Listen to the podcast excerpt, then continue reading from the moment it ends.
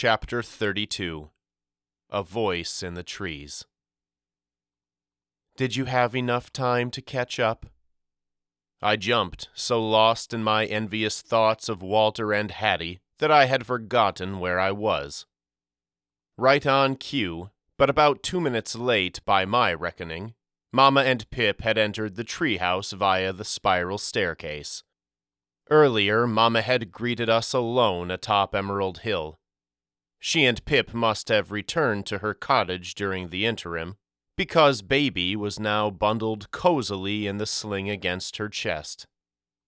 The nasty scowl Pip gave his tiny sibling disappeared the moment he laid eyes on Hattie. Shrieking delightedly, he charged forward and tackled her onto a blue velvet sofa, squeezing her in the barest of all bear hugs. "Where were you? Why didn't you come play with me anymore? How come you're here now?" His salvo of inquiries went on, leaving Hattie without even two seconds of silence to answer them. Meanwhile, Mama addressed me and Walter. Raising her arms to show off the treehouse, she asked, "What do you think of my work? Was it worth the wait?" "Definitely," cried Walter. "I don't think I've ever seen anything so amazing in my whole life." "Yeah," I said, plastering on a fake smile. "I think it's even better than your cottage." Mama winked and replied, "To be fair, I only had one day to work on that. I was able to take my time with this." Struggling free from Pip, Hattie hurried forward to wrap her arms lovingly around Mama. Closing her eyes and lacing Hattie's curls between her fingers, Mama whispered, "Welcome to our isle. I think you will find that one or two things have changed since your last visit." Hattie was too overcome with emotion to speak. Her shoulders bobbed as she cried once more. Mama sank to her knees, beaming as she squeezed Hattie. "Oh, I have missed you so much, like my own daughter. After a too-long vacation." "I'm sorry I didn't believe before," cried Hattie. "I could have been here so much sooner." With shining eyes, Mama said, "Although I am sad over what happened to bring you here, I am glad to see you now. And I look forward to whatever time we will have together on this side of things." Whatever she meant by that last little bit, I wasn't exactly sure, but it carried an ominous tone. Since my juvenile heart had room for only one major concern at a time, I filed her words away and continued focusing my anxieties on whatever had transpired between Walter and Hattie in the parlor. Pip provided a temporary but welcome distraction when he shouted, "I want to see more of the treehouse, Hattie. Will you show me?" Hattie giggled and scooped him up in her arms. "Of course I will. You'll especially love it upstairs, so we'll save that for last." We spent the next half hour touring slowly about the tree palace. As we did, Pip decided it was his obligation to explore every corner, ask every question, and tinker with every toy or curiosity he discovered.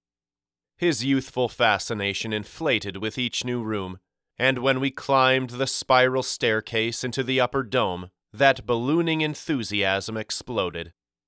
Like a kitten in a yarn and catnip store, he darted back and forth among the toys and sundries, and ate anything he found that was covered in sugar.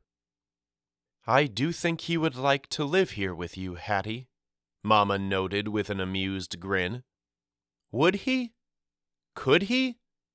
Could everybody?" Hattie asked hopefully. Mama realized she had spoken out of turn. Frowning, she answered, "No, I should not have said that. They are free to visit us, but this is our home, not theirs. Each evening, they must return to the living world." Hattie gave Mama a sober nod and said, "I understand, but it's a big home to have all to myself. Will you stay here with me?" "I have my own place, but I think I could spare a night or two. at least until you start feeling more settled here." Hattie brightened at once and said, "Walter told me you have a beautiful cottage, surrounded by a magic garden. Could I see it?" Never mind that I had been the one to mention the cottage. The gall I tasted grew ever more bitter. "Happily," Mama replied in answer to Hattie's question. "In fact, while Pip and I were waiting for you three to finish your business, we were there preparing a welcome feast for you." Despite the sourness in my stomach, the word feast didn't sound half bad. Although it had only been a couple hours, it felt like a whole day had passed since I'd last eaten. One of Mama's magical feasts was sure to satisfy both tummy and taste buds. Mama allowed Pip a few more minutes to enjoy the treehouse. She eventually corralled him, and everybody made for the spiral staircase. I seized my opportunity. I grabbed Walter by the elbow and held him back a few paces, then whispered, "What did Hattie want from you when she sent me away?" Even as I made my request, I feared the response. But the one Walter gave incensed me far worse than the one I had dreaded. Jerking his arm roughly from my grasp, he snapped, "Let go of me, and that's none of your business." Once outside, I sulked behind the rest of the group as we followed the flagstone path from treehouse to cottage. Walter's quick dismissal of my question had confirmed the worst. If nothing of significance had transpired between him and Hattie, he wouldn't have hesitated to share it with me. It was his angry dodging that took away any doubt. Something had happened. Had she made him finally admit his feelings for her? Kiss her, even? It was the abrupt halting of the group ahead which momentarily shook me free from my brooding. I hurried forward to learn why. Hattie was staring off into the forest. A curious expression painted upon her face. Walter stared similarly at her as he asked, "What is it? What's wrong?" He too peered into the trees, trying to locate whatever it was Hattie had seen. "I don't know," she whispered breathlessly. "I thought I heard something. Someone out there." "Are you sure? I didn't hear anything," Walter replied skeptically. Hattie opened her mouth to argue, but Mama cut her off. "Come along," she cheerily exclaimed. "Whatever it is, I am sure it can wait. My feast, however, cannot, unless you want to eat the hot food cold, and the cold food hot." Walter obeyed immediately, brushing past Hattie as he went. I stopped next to her, offering my tacit support as I gazed into the trees myself. But the moment I did, she shrugged indifferently and hurried to catch up with the others. Objectively, the feast Mama served at her cottage was so divine, the Lord himself would have left with a bellyache. There was a whole turkey, beautifully seasoned, along with sausage stuffing and cubed potatoes so soft and rich they literally melted in our mouths like the butter that saturated them. We ate tart and tangy cranberry sauce, a salad of mixed greens and almonds and grated parmesan, and buttery green beans adorned with freshly cracked peppercorns. All this Mama referred to as a practice Thanksgiving. But if this were practice, it meant the real deal would be as incomprehensible to our taste buds as calculus to a kindergartner. But on a subjective level, even Mama's ethereal, beyond-this-world culinary masterpieces tasted bland upon my tongue. I had expected that her feast would return some sense of cheer to me. Instead, it brought only the opposite. Walter and Hattie sat across the table from me, and their affections for each other were uninhibited like never before. After dinner, we retreated to the sitting room to digest. Mama brought each of us a triple scoop of lime sherbet in a polished rosewood bowl, and we worked to fill the pockets of empty space in our stomachs with melty, fruity sugar.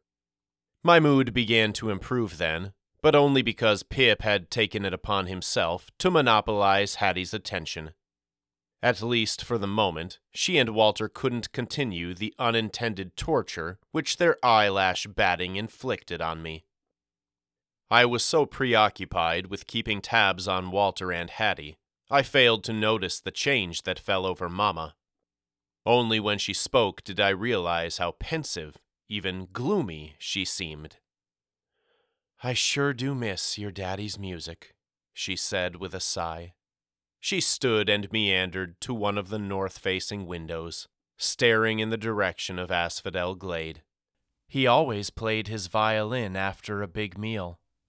I miss Daddy too, of course, but if I could only have his music again, he might not feel so far away." Hattie responded to Mama with an idea of her own. "You've made so much else here," she said. "Maybe you could figure out how to make his music too." "Believe me, I have tried," Mama replied, shaking her head grimly. "But that is the one thing I cannot do here. Every time I have tried, it falls woefully short of the real thing, because I cannot fill it with his spirit. And that, I think, is what makes Daddy's violin so special." Walter straightened up at once. With full resolve, he said, "If you can't have Daddy's music without him, then we'll just have to bring him here." Mama gave the idea only brief consideration. "I do not think he is ready. I will see him again, but not until the timing is right. Something more must happen still, though I cannot see exactly what that something is. Then he will finally open his eyes and his heart." If she had possessed a flair for the dramatic in life, Mama was developing a flair for the cryptic in death. Her attention shifted to Pip and Hattie. My little brother had fallen asleep against Hattie's shoulder and was snoring quietly. Hattie herself seemed close to nodding off. Her heavy-lidded eyes glazed as she fought off sleep. "For now, I think it is time we all went back to our homes," Mama said. Walter began to protest, but Mama held up a silencing hand. "Hattie has been through much more than you boys could realize. She needs her rest. And Pip, well, after all the candy he ate in Hattie's treehouse, I imagine this is nothing more than a sugar crash. Either way, the afternoon is wearing on, and Abigail will be wondering about you." "I still don't understand why we can't stay here," Walter pouted. "Wouldn't that force Daddy to come to the Isle? And when he saw all this, he'd have to believe, wouldn't he?" "If he could see all this," corrected Mama. "But I think he would find nothing more than a broken-down shack, and my three boys would find themselves in tremendous trouble." "What do you mean? Why wouldn't he see what we see?" I asked. "That is difficult to explain," said Mama. "When you three came here, you wanted to see me, and believed you would, even if that belief coexisted with a bit of skepticism." I shrank away from the knowing glance she gave me. "But if Daddy came here now," she continued, "it would be without either of those things. He would see only what he expected to see." "I still don't get it, but okay," Walter conceded. "We won't tell him." He nudged Hattie, whose rolling eyes snapped to attention. "Mama says it's time to bring you home." She gazed at him dreamily. "Okay, but I do wish the rest of you could stay with me." "I will be with you tonight, Hattie," Mama reminded her. "And the time will come when our reunion with them will be a permanent one." "When?" Hattie asked hopefully. Mama didn't immediately respond. Instead, she approached the bassinet and scooped up the baby, invisible within its bundle of blankets. "With any luck," she answered, "not for a long, long time. But we should leave the cottage now, while it is still light outside." I myself was growing drowsy in the autumn afternoon's golden glow, as we set out along the trail to Hattie's treehouse. I plodded along lazily, scuffing my feet and blinking great, slow blinks, like a ruminating cow on a warm afternoon. Lost in the fog of my own drowsiness, I didn't notice when Hattie stopped abruptly in front of me. "Hey!" I cried with annoyance as I stumbled into her. Then I saw her puzzled expression. She was staring off into the trees again. "What's wrong?" I asked, trying to follow her line of sight with my own. "Do you think you heard someone again?" Walter asked with a hint of alarm. "I don't think I did," she retorted, staring at him accusingly. "I know I did. It was coming from that way." She raised a trembling finger, indicating some undefined point in the forest. With a faraway, dreamlike quality to her voice, she added, "It was a girl's voice." "What did she say?" I asked. "I'm not positive, but I think she was calling my name." A shiver ran down my spine, and my skin prickled with goosebumps. "Come on," Mama said, urging us onward. "Whoever it is, she can wait until tomorrow." We continued to the treehouse with the hurried pace of someone convinced he's being followed. At the base of the great trunk, we said our good nights. But even as I kissed and hugged Mama, I detected a veiled uneasiness in her eyes. I knew then that something had happened on our beloved isle, entirely apart from her control, influence, or knowledge. Someone, or something, from the outside had entered in.